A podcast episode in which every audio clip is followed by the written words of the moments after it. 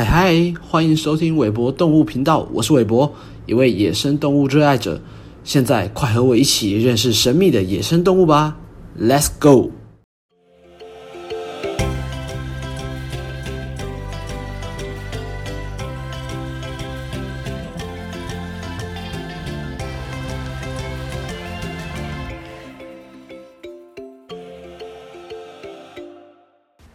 嗨嗨，欢迎各位朋友来到韦博动物频道第六集。韦博从这集开始决定，在每一集的开头，先带大家聆听一则生态保育相关的新闻，让大家不仅能认识野生动物，也更多了解目前有什么保护野生动物的办法，以及保育的进度哦。今天要分享的一则新闻是截取自台北市立动物园的官网，标题是。避免意外杀婴行为，石虎繁殖特重隐私。人类生了小孩后，总会敲锣打鼓分享这份喜悦给亲朋好友，但是野生动物却恰好相反。为了能安全顺利地把宝宝带大，动物妈妈总是小心翼翼，隐秘地把宝宝藏在安全的地方，尤其是独居动物。妈妈育幼的压力更是大，某些情况下甚至还会把宝宝吃掉。野生动物存在杀婴行为，雌性动物可能会杀死其他同类后代，减少自己的后代对有限资源的竞争。这都是为了将自己的基因传递下去，让自己的后代健康的生存。例如黑猩猩、狮子、老虎等都有这样的行为。有些动物妈妈会杀死自己部分或全部的幼崽，甚至会吃掉它们。这种杀死自己后代的行为起因十分复杂，有的是妈妈为了补充自身的营养，好能更专心抚养相对健康的幼崽，或者是为了避免因各种原因死去或者快要死去的幼崽引来捕食者的注意。还有，当动物妈妈觉得环境不安全时，也很容易把宝宝吃掉。尤其是第一次当妈妈的个体，动物园在不干扰动物妈妈育幼的状况下，会尽可能提供动物一个隐秘、安全的育幼环境，并安排最适当的时机，让动物妈妈与宝宝和大家见面。所有的一切都是以动物的需求为第一考量。所以啊，去动物园时，如果我们看到动物不见了，不需要太担心，因为都是有正当的理由的。特别是动物园里每一个诞生的宝宝都是生态保育的成果，所以非常值得人们为它感到喜悦哦。接着，我们就进入今天的主题吧。今天的主题是来自阿赖，他想认识的野生动物很特别，韦伯也是第一次知道。一个不管是长相还是来历都很特别的生物，你们猜得到是什么吗？它就是蹄兔。现存的蹄兔只有四种，主要分布于非洲南部及中东地区。四种蹄兔中有两种是岩蹄兔，这两种蹄兔顾名思义是住在岩穴里，是日行性动物，群体性活动。而另外两种则是树蹄兔，住在树上，是夜行性动物，栖息于森林中，通常是单独或成小群活动。关于蹄兔的外形，生活在森林湿润环境中的树蹄兔毛色为深棕色，而生活在沙漠干燥环境中的岩蹄兔毛色为浅灰色。接下来，韦伯主要以岩蹄兔来做介绍。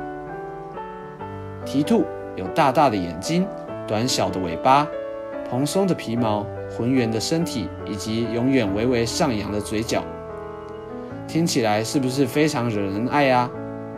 但是韦伯看到照片的时候，觉得看起来又可爱又好笑。但如同人不可貌相，外形可爱的蹄兔也有许多让人大跌眼镜的奇葩秘密。听完本集，一定会让你印象深刻。蹄兔体长约三十至七十公分，体重在二到五公斤。顶多比刚出生的人类宝宝大一些。它们透过食用坚韧的植物而存活。蹄兔虽然不是反刍动物，但具有多腔胃，内有允许共生细菌帮助分解这些硬纤维。虽然蹄兔因咀嚼粗纤维而有相当于反刍动物的绝食特征，但它们消化纤维的总体能力低于有蹄类动物。这些有蹄类动物呢，就是常听见的牛、羊等等。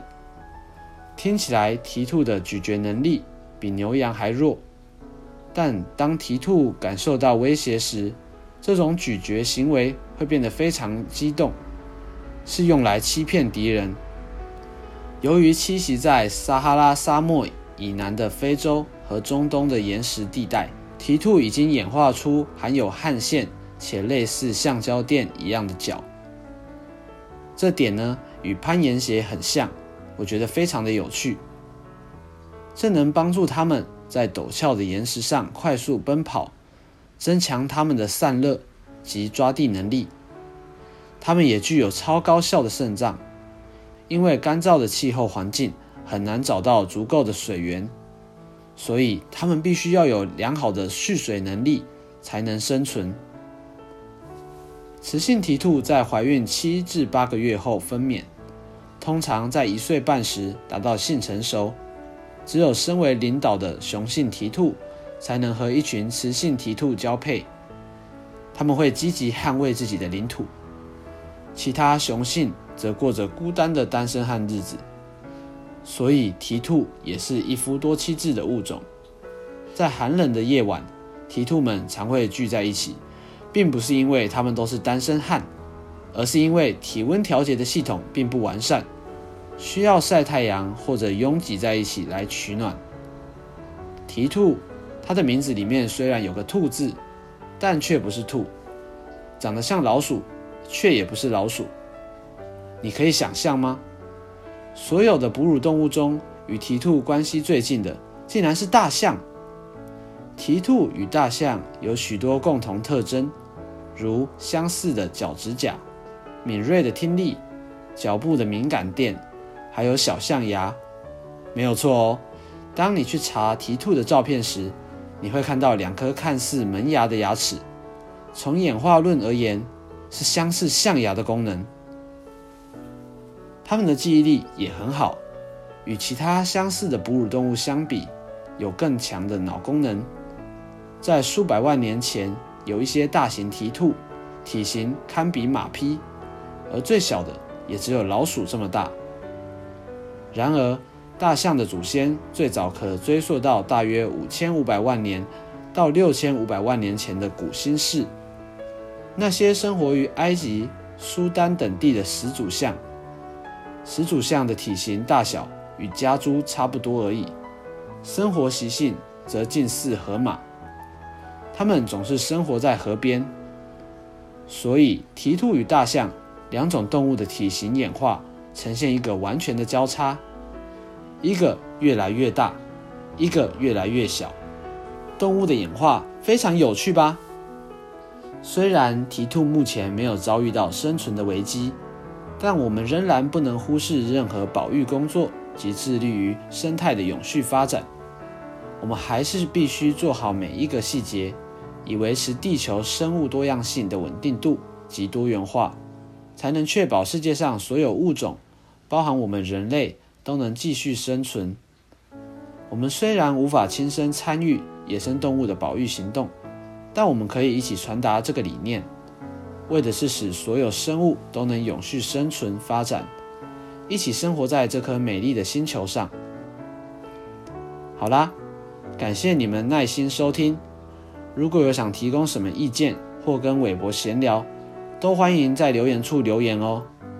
每位听众朋友的留言回馈，都是韦伯动物频道进步的最大力量哦。希望大家也都可以去追踪韦博动物频道的 IG 及 FB 的粉丝专业，以追踪微博动物频道的最新消息哦。那我们下周同一时间空中再见，拜拜。